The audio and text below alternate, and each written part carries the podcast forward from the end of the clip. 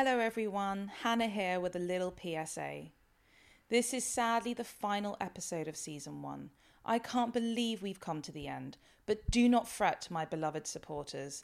Season two is in the pipeline, and I'll be back bigger and better with a wonderful lineup of foodie guests and characters.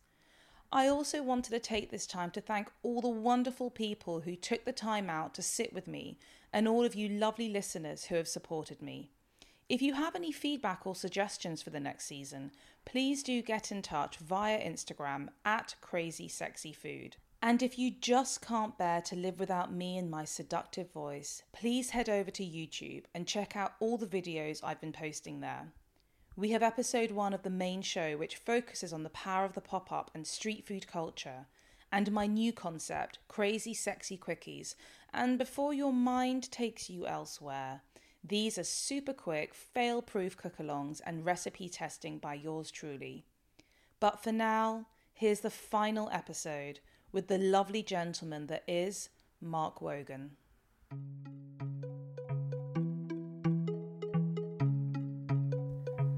Hello, and welcome to the Crazy Sexy Food Podcast. I'm Hannah Harley Young, a photographer by trade and a foodie at heart. Each week, I sit down and chat all things food with well known foodies, industry insiders, chefs, critics, and people who just love their food. Today, I'm joined by Mark Wogan, one third of the brains and godsend behind Home Slice Pizza. Mark has run Home Slice since 2013 with his brother Alan and founder Ry Jessup. What started as a pop up stall in places such as London Fields Brewery, Street Feast, and Curb, the pizza slices were sold out in a couple of hours, and so they decided to open a permanent site in Neal's Yard. Fast forward seven years, and they now have six locations around London. I personally have to thank Mark for creating one of the best pizzas around. A perfect blend of soft, chewy dough with the most addictive tomato sauce and a fantastic range of toppings, spanning from wagyu beef and truffle cream to a four cheese pizza with jalapeno and rye crumbs. As a self confessed pizza specialist, I'm a very happy girl thanks to this man. The idea was and is simple delicious moreish 20 inch pizzas by the slice or as a whole pie a selective range of drinks, and Bob's your uncle. Quite frankly, what else do you need in life? Thank you, Mark, for having me. Welcome. we are actually recording from the city location, which Yep. is the only location I haven't been to yet. and how do you find it compared to the others? Well, it's big Yeah. and it's fabulous. I love your flooring. Yeah, no, I had a bit of a battle over getting that. People say you couldn't put a brick floor in. Why? I don't know. They just said it wasn't Oh, I possible. think it's brilliant. I always start my interviews with asking what you had for breakfast today. Uh, I didn't have any breakfast today. Okay, lunch. Uh, lunch, I had quite a nice lunch today, I have what to did be you honest. have? I had uh, oysters. Oh, okay. Oh, I was starting um, up very high. and then I had um, morels with uh, hen's egg on toast. Where were you? I was at Bentley's in of Swallow course Street. You were. Fabulous. I love it. The great Richard Corrigan.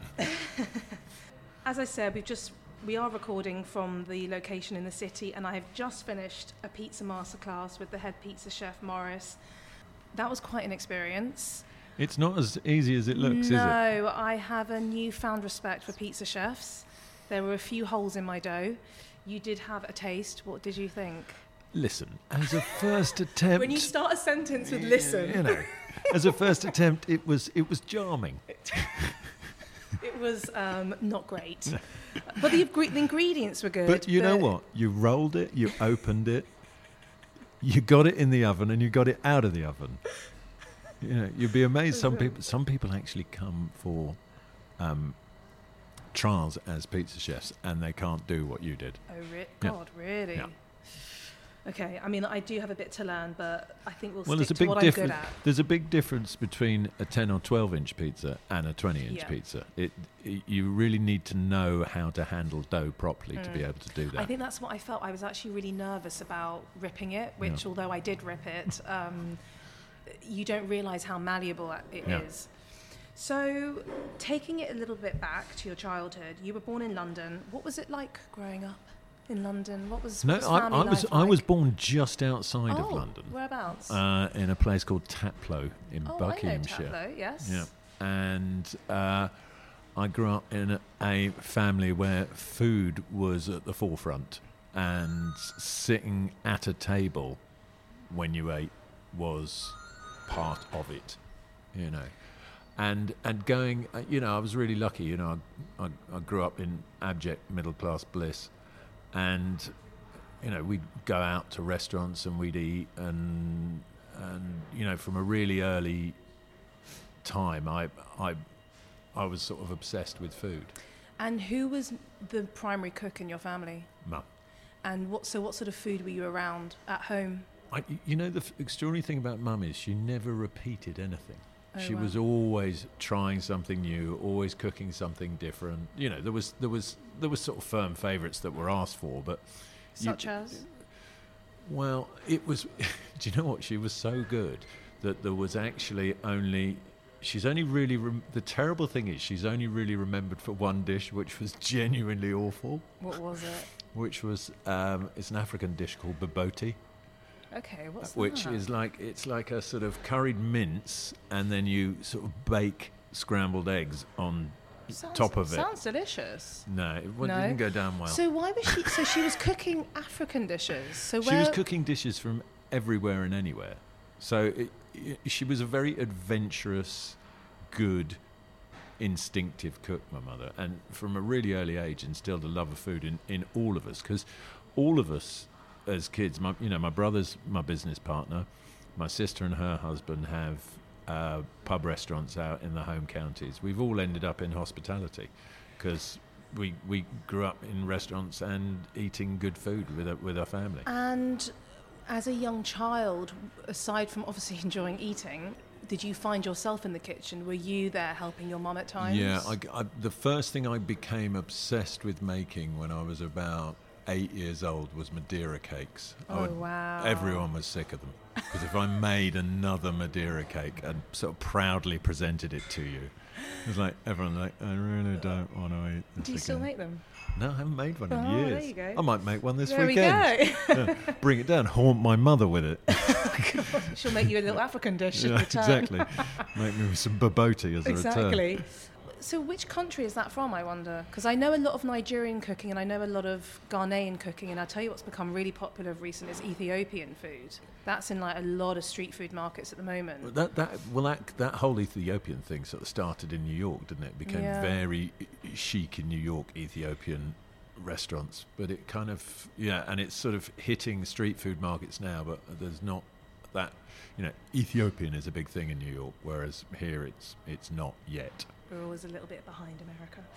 So, at what age did you realise you wanted to start getting into food and hospitality? Uh, in all honesty, it was more born out of the fact that you know I, I kind of messed up at school. I mean, I don't have a qualification to my name, and when you sort of, you know, your your your kind and loving parents get slightly bored of uh, paying for you to hang around and, and not not do anything, Mm. you sort of go, well, what am I going to do? And so, um, the first thing I did was I thought, all right, well, maybe I'll I'll do sort of ski seasons and stuff like that. So I went off and I did the year diploma course at Leith School of Food and Wine, Oh, fabulous.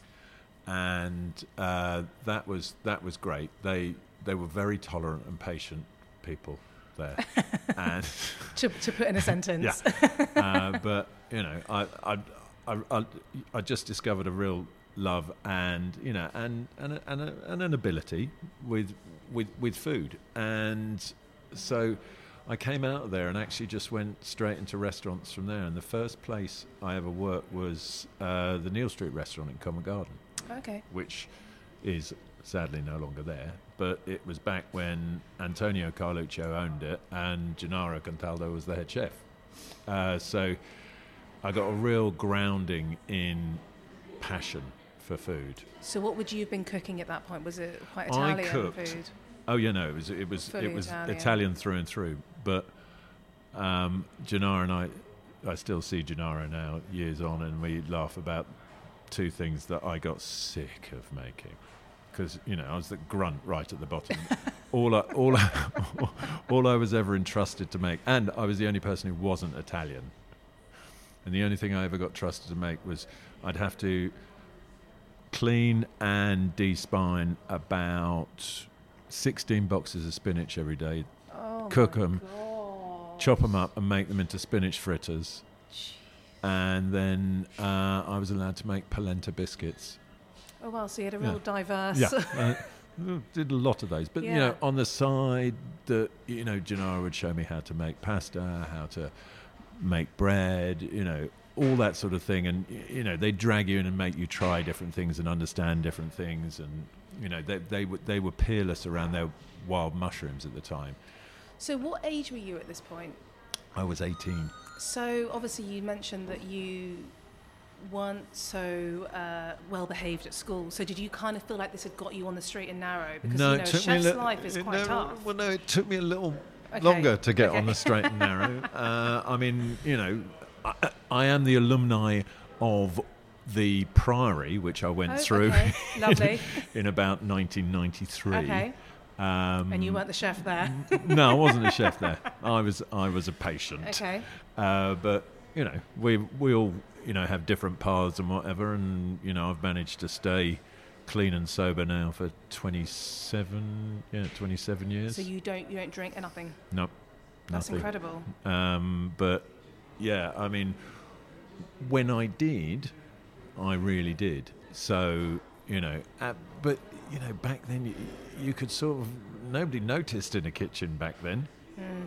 You know, Actually, interestingly, one of my favourite food show hosts was the late Anthony Bourdain. yeah, In his book, Conf- Kitchen Confidential, obviously, he was quite open about his yeah. extracurricular activities, and Yeah. I guess the life you lead is not a normal life. The No. hours you're keeping No. are so You- intense. Well, also the other thing is, you know, I mean, now the sort of hours that everybody works are very different. It was, you know, now the, the guys here, they'll work 48, 50 hours a week tops, Mm. whereas, you know, we were split shifts, six days a week.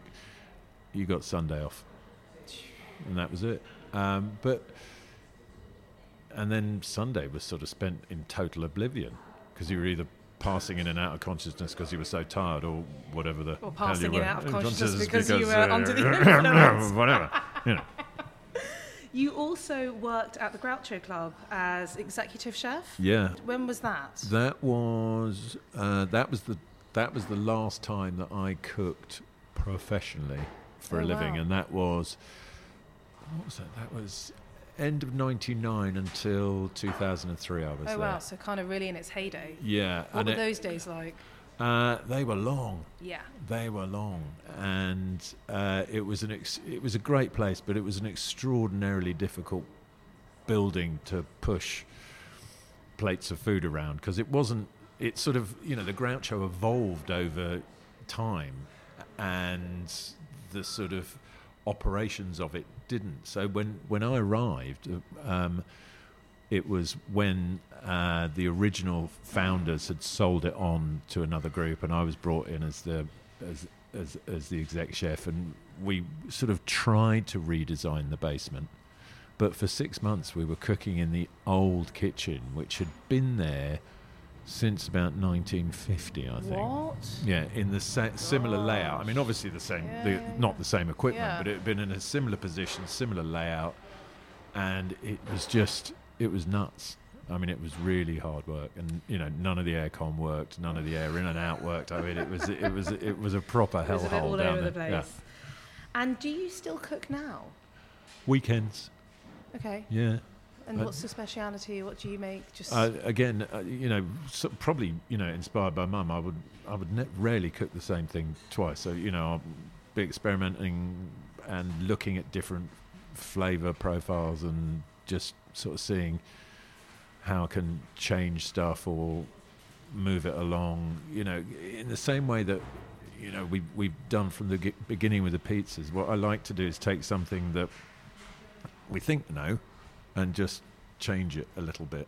Not just for the sake of it, but does it work Sort of if you do it that it, way? yeah. You know.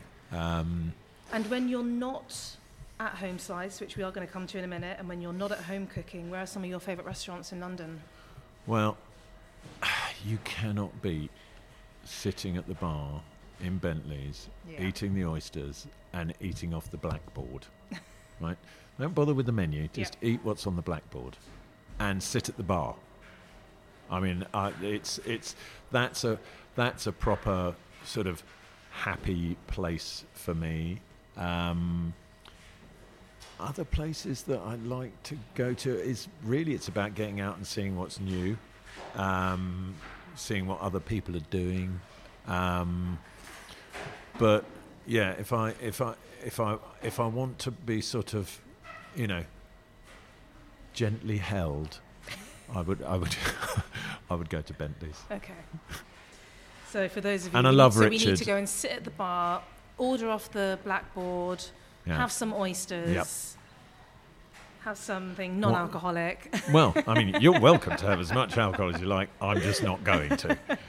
And the other, the other thing as well is that um, I developed it developed a strange uh, obsession for me, which was green Tabasco. Was as a result of Richard, because so Richard Richard Corrigan and I, who owns Bentley's, met when I was at the Groucho because he at that point had Lindsay House, which was around the corner. So after service, Richard would come and prop up the bar, and literally, Right. he literally did prop, prop up, up that bar. Um, and we became great friends then. So we, you know, been friends for God, yeah, twenty years now. And um, he first introduced me to green Tabasco with a fish pie. Okay, so hold on. So are you really into your hot sauce in Yeah. general? Yeah. Okay, so I'm a, I'm a massive hot sauce. So why why the green one? the green, so it's kind of like posh ketchup. Yeah. Because deep down, we all want to splash some ketchup Yeah. on stuff, right? But you can't do it. You know, certain things. You know, there's certain places There's where a it's certain like, time look, and place. look, I know it. I know Yeah. it, it needs ketchup, but you shouldn't ask for it. Yeah. And it's like, and then Richard found the solution. He's like, no, stick that with it. It's exactly the same, but just a little bit spicy. So at home, well, not so much these days because I had my doctor told me to calm down with the hot sauce because I was starting to affect the lining of my stomach. That's how much I used to eat hot okay. sauce. Um, so technically, I'm sober for hot sauce. yeah, moment, yeah, but I do have different hot sauces for the different cuisines that I cook. yeah. So if I'm doing sort of pan Asian food, I have like nice chili oils with the little bits of dried shrimp in it. If I'm doing Mexican, I have a, an array of my Mexican salsas. If not that I ever cook Caribbean food, but if I want that, I've got my Scotch bonnet. So it's good to meet a fellow. I know. I, lo- I, lo- I. I, I love spice, uh, but I like it when it's used correctly. I so it's like you know, there's a time and a place to Yeah. blow somebody's head off, but there is also a point at which it should just bring warmth Totally. and and and create depth of flavour. You know, that, I mean that's why we've always historically used it in our in our tomato sauce here. Yeah. We'd never tell you how much. No, it's a bit kind of like obviously you know my parents quite well. My dad is obsessed with Tabasco, but then my mum, who's an amazing cook, will cook a beautiful dish, and my dad, before he's even tried the food, Yeah, will no, go no, into the no, fridge, get the Tabasco out, I'd- I'd and she, you know, she shouts at him. I'd, She's I'd, like, Richard, I'd shout at him can as you try the food first Yeah. before you douse it? No, I'm the same about salt. that's a bit. That's a bit insulting, I think. I'm the same about salt yeah. and pepper. And it's like, you know, uh, I kind of, I see people go mental with a black pepper grinder. I'm like, "Wh- what else do you want to taste? Yeah. No, You I know. totally agree. So obviously you mentioned that you spent a bit of time at the Priory. Was potentially that was that. It was six weeks. uh, I six was, weeks? it was six weeks. But was that during, before, after Groucho? oh, before. This was before Groucho. yeah. So, I, So- I was probably the first chef ever at the Groucho who, you know, didn't have a drink or drug problem. Sorry Wow. to the Groucho, but that's probably We true. still love you. It's fine. yeah. So was there any moment during your chef career that you were sort of a bit done with it? Like, why did you end up stepping away from the kitchens? I just got uh, well. It was it was a sort of funny thing. It was. I got to my sort of early thirties, which you know I was in two thousand three because I'm now quite an old person, and um, I kind of didn't want to spend all my days in a hot Yeah. tiled room in a basement with no natural light, wearing weird clothes, trying to get thieves, lunatics, and morons to uh, try and achieve perfection along with me. It you kind of I think you just you can you can very easily burn out and um, and actually what I hadn't realised was I was I'd actually got ill, but I just I'd, I'd kept going. And I actually had a thing called toxoplasmosis, which is a Gosh, parasitic blood infection. But I just thought I was tired from work, and then one day it just it all got too much, and yeah, I, I and I actually ended up uh, in bed for about six months. Wow. Yeah. And then the downside to that was the only thing it didn't affect was my appetite. so when I got out of bed six months later, I was about five stone heavier as well. Gosh. Yeah. So, you know. So how d- do you get rid of this? What the The, the blood. Yeah, yeah, that that that, that just had? that just passed eventually. But and then I sort of took stock and sort of thought, all right, well, maybe I'm going to give hospitality a break for a bit, and because I couldn't really um, do the hours, they were sort of like, you know, you can't go back to doing 16-hour days and doing that five, six days a week, and you know, um, so it was at that point that I went into partnership with my brother, and we went off and we did sort of different media projects and art-based projects and stuff like that. And you know, we, we had interesting sort of seven, eight years of sort of doing that, and it was fun. And you know, we had some successes and we had some failures, and you know, and that was all part of the sort of you know entrepreneurial thing because it was you know it was the first time I hadn't worked for anybody Of else. course. Um, and then I sort of really missed restaurants and I really missed hospitality. And then so we've sort of fast forwarded to around sort of the mid 2000s, 2012, 2013. You meet Ry. Yeah, well, I knew I knew Ryan because um, I used to we used to have an office on Newburgh Street, and the best coffee in the area at the time was at Flat White on Oh, Berwick Street. exactly where. It's one right? of my favourites. And Flat White was started by Ry's brother-in-law. no way. And Ry used to work as the sort of short order cook doing the breakfasts and all that kind of thing. So we got to know each other through that. yeah. And Is Flat then White still around? yeah, yeah, Flat Yeah. White's still there. But uh, Cam, who started it, is now back in New Yeah. Zealand with his family and all that kind of stuff. But um, I mean, it's still good coffee. Mm. But you know, back then it was like it was the only place you could get a flat white, and it was I all remem- kind of remember quite it so well. I weirdly- revolutionary. I weirdly had this bizarre job, and I in around that time as a roving reporter for this magazine that doesn't exist anymore, and I had to go and do a test of all the best cappuccinos in London, and Flat White was on there, and so was like Kaffeine and Yeah. a few of the other places in that area. Yeah, Kaffeine's for me. Kaffeine is the best Yeah. Coffee in London. Me too. I- Didn't want to say. I'm glad you said it first. No, I mean, all the other places make really nice coffee, Yeah. but uh, Yeah, just no, something Kaffeine's about really good. Yeah. you know. I, I, mean, think it, I obviously think it's it's very Pe- personal it's, choice. it's Peter who owns it. Sort of attention to detail on it, um, you know, and I quite like how fanatically focused he is on it. And, and and Cam was the same about it when when when he had flat white. Yeah. you know. So you meet Ry, and you it, all the three of you embarked on developing the home slice Well, no, idea. we were doing. Or did my, Ry? Well, no, my brother and I were. I'd actually developed. Uh, I'd got all the money together, which was quite a significant amount of money. I had a little shareholder group um, to open a very smart restaurant in Mayfair, okay.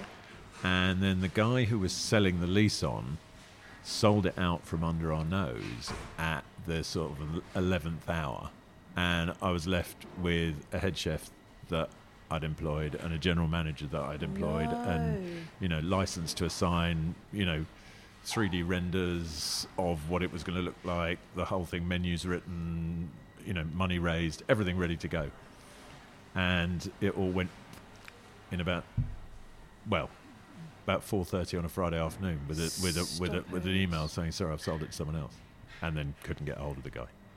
And it was like, okay.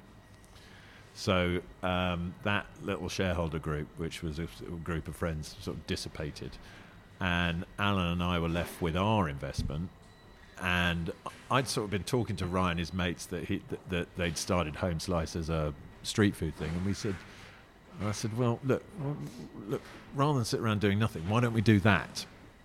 So then, you know, conceptualize that from a street food thing into a, into a restaurant. And what was it about going down the street food route that appealed to you? Because obviously your background at this point was quite high end restaurants. I just, I, for me, it was about finding something because you know, I mean, I'd had so many sort of close shaves. It was like I, I wanted to open a burger joint. I nearly got that open in sort of 2005. That didn't come about. You know, there was a lot of Mm. sort of you know almost rans But didn't in between, kind of thing. and yeah. then, uh, but for me, it was you know, as I talked about before, it was about taking something that everybody knows and just doing it better, you know. And Ryan's mates were making, you know, phenomenal pizzas out of a crappy oven that they'd made themselves. wow. Uh, so we just said, look, you know, rather than do this outside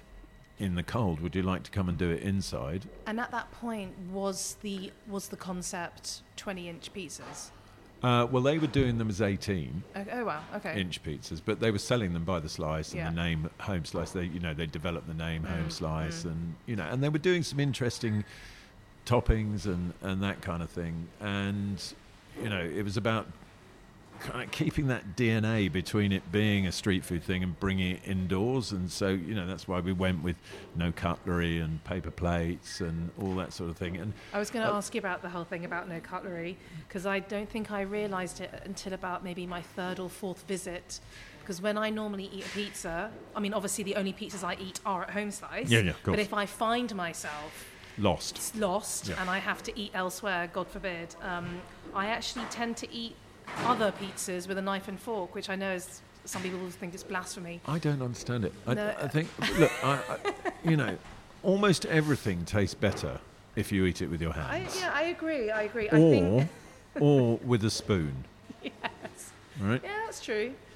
And the other thing I'm adamant about is pasta tastes better if you eat it out the pan that you've cooked it in. What? Just does. What do you mean Don't bother eating it pouring out- it out. the. Don't bother pouring it into the plate. Oh, I see what you're saying. Just eat it out the pan you've cooked it.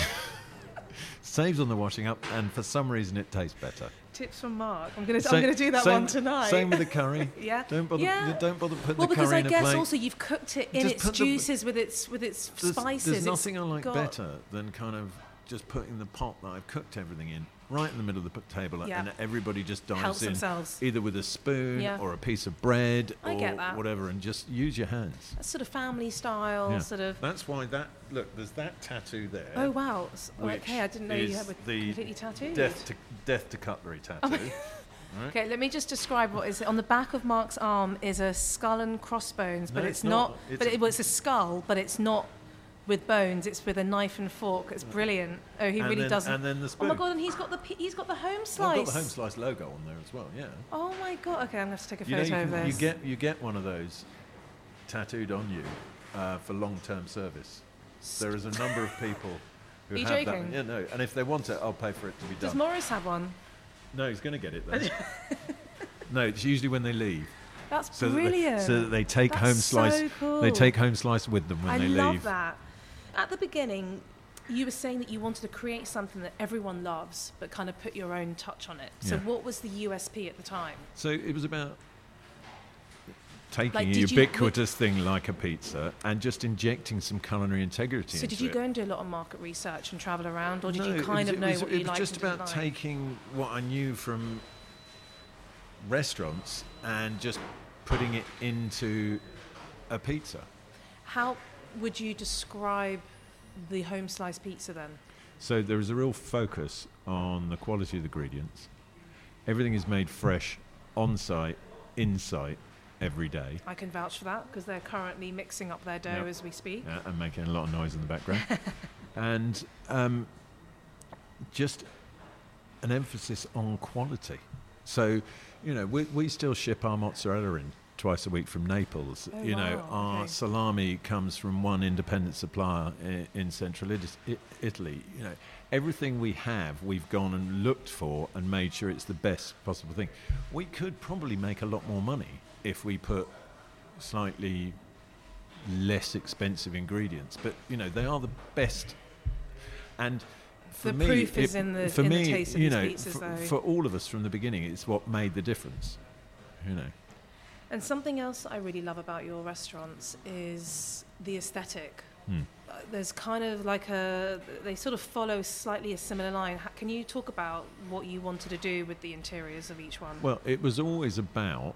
I mean, the first one, which was Neal's Yard, was really about calling in every single favour off anybody who'd, who'd ever even, maybe even looked at me in the street and asking them for free stuff. And we spent about 10 pence opening the first wow. one. Um, it's all built out of old bits of church. Church? Yeah. So they're all pews. All the tables, No all the seating, all the shelving, everything is built out of old pews because we literally went down. There's a there's a there's a a um, church reclamation yard in Walton on Thames in Surrey. And we just literally went down with a lorry and filled it up with wood, and had this fantastic joiner who sort of built a restaurant for us out of it. And then sort of following all the other locations, you sort of kept to a similar aesthetic? Yeah, well, no. What it is for me is because because I do the design for all the restaurants, and it's it'll be I'll find one thing, and that will usually dictate what the restaurant will be. Because it's always about for me opening something that has its own character, has its own feel, and suits the neighbourhood. So essentially, it's your neighbourhood pizza joint. So that. you know, like the one we're sitting in here. Obviously, we were going. You know, it was our first time coming into a new build. Uh, so we're in the Bloomberg building, which, you know, allegedly is the most expensive building per square foot ever built. Is it? Yeah, it was 1.7 billion he spent, but you know, he's got 53 Yeah, other exactly, billion, so fine. he's not worried about it. It's a little bit skimmed off the Um, top. But it was so with this restaurant, it was about making it a little bit more grown up. Yeah. Uh, but at the same time, keeping that sense of humour. So not going for a standard marble and finding the memorial marble. So you bring some colour into what would be, you know, and a bit of quirk into what is a sort of, you know, it is a, it is a new building. Uh, but it's a great shape, this building. So we really work with that in terms of the curves and and some of the colours. And then, obviously, it's this is a really historic part of London as well. So we, That's why you did the floor. yeah, so we did. The, they are reclaimed London it's bricks actually a on the fabulous floor. floor. But that was nicked. That idea I nicked because let's face it, it's all plagiarism. Yeah, ever yeah. since Cro-Magnon man decided to roast his woolly mammoth rather than eat it raw. But you know, that was. Uh, there's a restaurant in LA called Gjelina. I know it very well. Yeah, yes. and, that- oh and my they've, god. and they've got a brick floor, and Yes, that's they where the idea for the floor came. Okay. It act- I get it. So you're kind of weirdly- encompassing the whole area. It's actually very clever when we start looking into it. Just back to the pizzas. So, I think what sets you guys apart from your competitors in London is your choice of toppings. You know, there's not many places that do a wagyu beef No. topping or a, you know, sort of truffle cream, or even the I've just been discussing with Mor- Morris your vegan one, which is the Badam June Mm. the aubergine vegan pizza. Because they're not tra- traditional, where is the inspiration coming from? Do you have a development team that you work with to kind of come up with new ideas? In terms of the pizzas, I always say you start with a margarita because if you can't cook a margarita, you shouldn't, shouldn't be having a pizza shouldn't place. be cooking Yeah. pizza at all. Uh, you know, and initially it was, you know, Ry and myself coming up with combinations. I mean, when we opened the first one, we only had six pizzas on the menu because we got, they were the only six we really liked when we started, and then it sort of added to it as we went along. Um, and now it's uh, a collaborative thing between me and Amy, who's uh, was our executive chef and is now our head of operations. Um, but you know, she comes from a cook's background. You know, she's been a chef a long time, and I really like the fact that a woman is in charge of eighty Italians telling them what to do. That must be fun. That was a bit of a culture Yeah. shock for them, let me tell you. I bet. and do you allow, uh, you know, even like someone like Morris, who's one of the head chefs, because he was telling me that he trains and Yeah. interviews a lot of the Yeah. people that come and get apply for jobs. Are they allowed to kind of put in their creative input at all? Yeah, I mean, you know, we don't pretend we know everything. Yeah. I think the minute you do, you're screwed. And somebody may, it, and it can be something that somebody suggests, or you know, it's like the you know the four cheese pizza.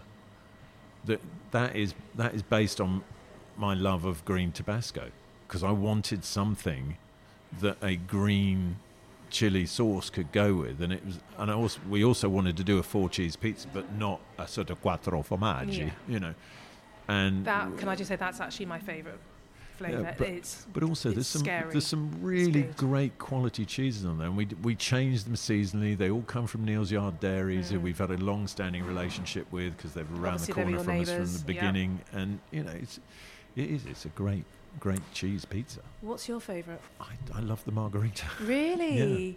Just 'Cause, nice and simple. Well, uh, it's it's it's that, and for me, that's when I can tell if the kitchens are on point. Because if they're doing that's your the base level. yeah, If, if can't do- get that right, yeah, if they're doing, if if they, you know, because then there's there's nothing to hide behind Yeah. with that. You, you know, if It's the true, dough is right, Yeah. the sauce is right, then you know the guys are paying attention and showing care and love to what they do. you know. And how often are you eating in your own restaurant? Every day, Oh, so you're having a bit of pizza every day? yeah, I will try the pizza every time I come into the restaurant. Good for you.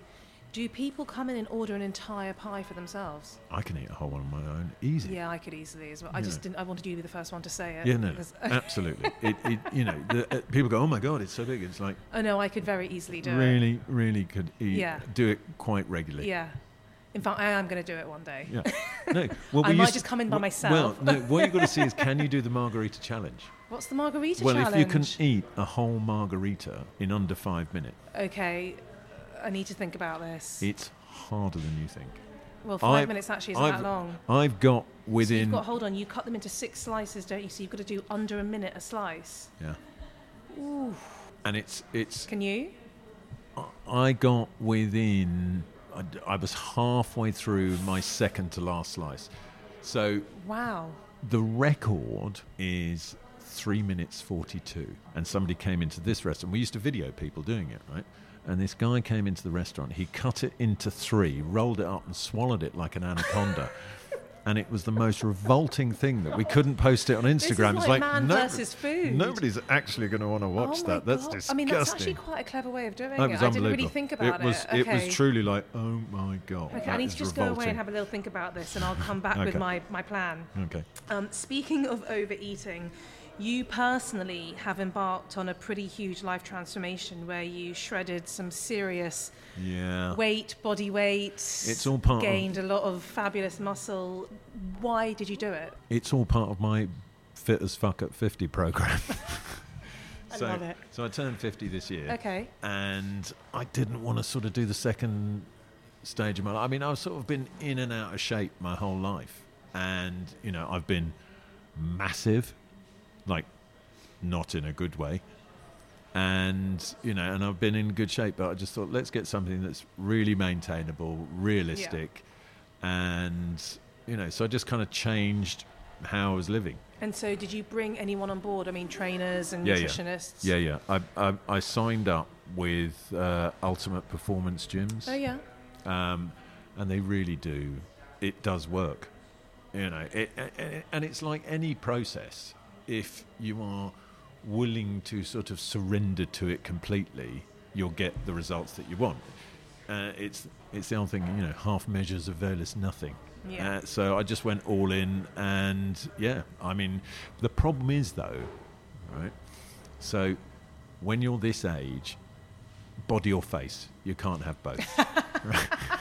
So, so That's true. no, Actually, it's that the point true. where point Well, where kind of. Actually, no, I disagree. Well, There's a few right. people out there who have got both. so right. So when I got down to eight percent body fat, yeah, can which we just? is where he went to eight percent 8% body fat. body fat, right? incredible. and I was having some pictures taken because obviously at that stage my vanity knew no of course, bounds damn right. whatsoever. I mean, I've got photos I've done every day. like, we're going to record this. Just before right? you said sorry, so you went to eight percent. What what was your starting point? in terms of body fat, Yeah, thirty-six point eight percent body and you fat. lost that in how many months? I was training for eight months, but I had a month off in the summer, so I was seven About months. seven months. Seven months in total. Absolutely incredible. Lost thirty kilos, and yeah, What was the most challenging part of it? uh, the last two percent of body fat. Because by that stage you've been you've been sort of in calorie deficit for you know six months, and then the last month you go even further into calorie deficit. So, out of interest, whilst you were doing this, were you eating pizzas? yeah, I had to factor it in. So you had to factor that into your daily calorie intake. Yeah. And how? So would you just have a slice? Yeah. So what's wow. interesting is, so we've we, we're doing some um, calorie count because obviously now I'm obsessed by calories. um, we're doing some calorie calculations on on all our pizzas. I'm not going to give you the number, but how low our margarita is will blow you away. Really? Yeah. So we're going to talk about that in That's really in- interesting in, you in say April. that because I was actually just having that conversation when I was becoming a pizza chef myself, Mm. and I was saying to Morris that if your ingredients are good, you know where everything's coming from, and it's fresh, Mm. and it's organic, and it's this and it's that. A pizza doesn't need to be that unhealthy. No. If you're going to other places that we shall not name Mhm. and having a dirty pizza, Yeah. you know what time it is. Yeah, Right? exactly. It, it doesn't And- need to be. You know, and some of the ones that are renowned for their delivery that begin with a D. uh, th- know, might be opposite the no. location we're sitting in right knows, right? That, you know, But that's not a pizza. Eh, I'm know, it's it's, it's, just not it's, a pizza. it's savoury cake, Yeah, it's cooked disgusting. cooked by scientists and Yeah. not chefs. Yeah. you know. I, you know, we like to think, l- you know, as cheesy as it sounds, a little bit of love and passion goes into every Absolutely. pizza that goes, yeah, but you can. goes But out I here. always believe that anything that you cook, whether it's in a restaurant or at home, you can taste when it's made with love. Yeah. Right? There's a huge difference. Absolutely. What advice? Just back to your your transformation. What advice could you give to someone who wanted to lose weight, shred, achieve goals, whatever it might be? um, you've got to give yourself over completely to the process. You can't. eh, eh, That the whole thing of cheat days and no, So you had no cheat days. No cheat days. But you really just went in. You were very serious about it. What is the future of Home Slice? just to keep trying to do it as well as we do it. You know, we never liked to. We've always said from the beginning when we when we opened the first one and we suddenly discovered, oh, we might have done something right here. And you know, we don't pretend how how we knew. We didn't go. This is going to go crazy. It just it kind of did, and um, but we've never wanted to open a restaurant at the cost of the quality of what we do. So we didn't, despite the fact that, you know, we were really lucky and Neal's Yard, which was the original one, was completely oversubscribed. We didn't open another restaurant for two years. Um, and then we stupidly opened two within three months of each other. Of course other you did. yeah, which was challenging, and we said we'd never do that again. And then we didn't open anything for two years and did exactly the same thing Mm. again. Um, but I think we've, you know, for me, it's about can we keep doing it as well as we're doing it, and and if we can, we'll we'll keep opening them. Which would you, which would you say is your most favourite site? In terms of design, I really like the one at White City. That's my local one. Yeah. Um, just because I I've like the design of that one you know, too. I just I feel like that is a kind of real expression of us, the building, and and kind of challenging a little bit of what should and shouldn't go in a restaurant. Absolutely. Um, but again, if I if I want to be happy to go and stand in Neal's yard on a on a Thursday night with when there's a queue of you know 50 people at the door trying to get in, Mm. that's as a as I a have been in that a- queue once or twice yeah, before. as a bu- as a business owner, that's always going to make you happy. Of course, of course. So I always finish with a few quick fire questions. Aside from pizza, my absolute favourite snack in the world is a packet of crisps. What's your favourite flavour of crisps? Salt and vinegar. You need to elaborate. Give me a brand. Give me Walkers. a. Really? Yeah. So you'd have a good yeah, simple. Ge- ghetto crisp. Yeah. You go. You, no, no, no, you don't know what mine is. go on. Mine's even worse. Go on. Pickled onion monster munch. yeah. Yeah. No. Yeah. Yeah. That's that's that's proper That's ghetto. really bad. That's proper ghetto. Who are your three most desired dinner party guests and why? Can I only have three? You could have more if you want, and they can also be dead or alive. Okay. So definitely have my dad.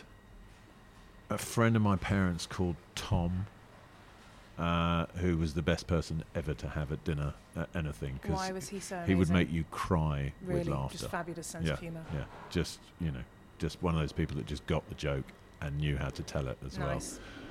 well. Um, and my family, Oh, that's nice. yeah. Just keep it nice and keep it nice and Well, because Tight. you know, and then yeah, probably my mate Dave and my mate Jimmy, yeah, and um, and my family. What would be your last meal? I, do you know, I've, I, Oysters at We- Bentley's. yeah, I definitely. It would. It, it, do I have to? Ha- can I have it in more than one restaurant? you can do whatever you want. This is your last meal. Okay, I will so give yeah, it the whole thing to you you. would definitely start with oysters in Bentley's. And how do you like your oysters? Just straight up, nothing, No shallot vinegar. nothing. Oh really? Yeah. Oh wow. Okay. No know, Tabasco. size no size two. Interesting. size 2 native oyster needs nothing Okay. because it's it it is perfect As o- it is. as it is Yep. uh, needs no enhancement whatsoever um, although the the um, Vietnamese dressing one that they do I know which one you're uh, talking about. at Bentley's Very is very nice. it's very nice as well so you know because what isn't improved by a crispy onion Well, exactly. you know. Then I would probably the Jorge, who supplies us with our air dried wagyu beef, where the beef is produced, which is in Burgos in Spain, right? They've got a little hut on the grounds there with a, just a, w- an open fire pit and eating a basically a on the bone ribeye Oh my gosh. of wagyu cooked there sort of just because it's like it's there Yeah. you're there You're probably eating it with your hands. yeah well you, you, you as you're slicing it off you, Yeah. you know car- carver's Yeah. privilege Yeah, that's you, right, throw, yeah. throw in a couple that's pre- pretty amazing Pierre Koffmann's pistachio souffle Oh Haven't had it, but it sounds fabulous. well I'll I tell you who I tell you who does an homage to it is um, Launceston Place now Oh yeah. Oh Yeah. really? So they they Oh, do I they love do a lot of little um, they do little um, souffle and it's got a little cartoon of Pierre on the top of it. No way. Really? It's very oh, cool. that's fabulous. Yeah. What a lovely meal. Yeah, And final question: Live to eat or eat to live? live to eat. You've got to. Yeah. I always say, no passion for food, no passion. Full stop. Couldn't agree more. You know. Could not agree more. What a lovely way to end. Thank you so much for the whole day. I've been I've overstayed my welcome by about five hours, um, but really interesting to hear about your story and the beauty that is Home Slice. So thank you so much for Well. providing that to us as a nation. Thank you. You thought we were interesting enough to talk to. You can follow Home Slice on social media at Homeslice LDN. Thank you for listening and joining us this week. Please remember to subscribe to the podcast and tell a friend and another and maybe another. Don't forget you can follow all the crazy sexy antics on our social media channels Instagram, Facebook, and YouTube at Crazy Sexy Food. Until next time, goodbye.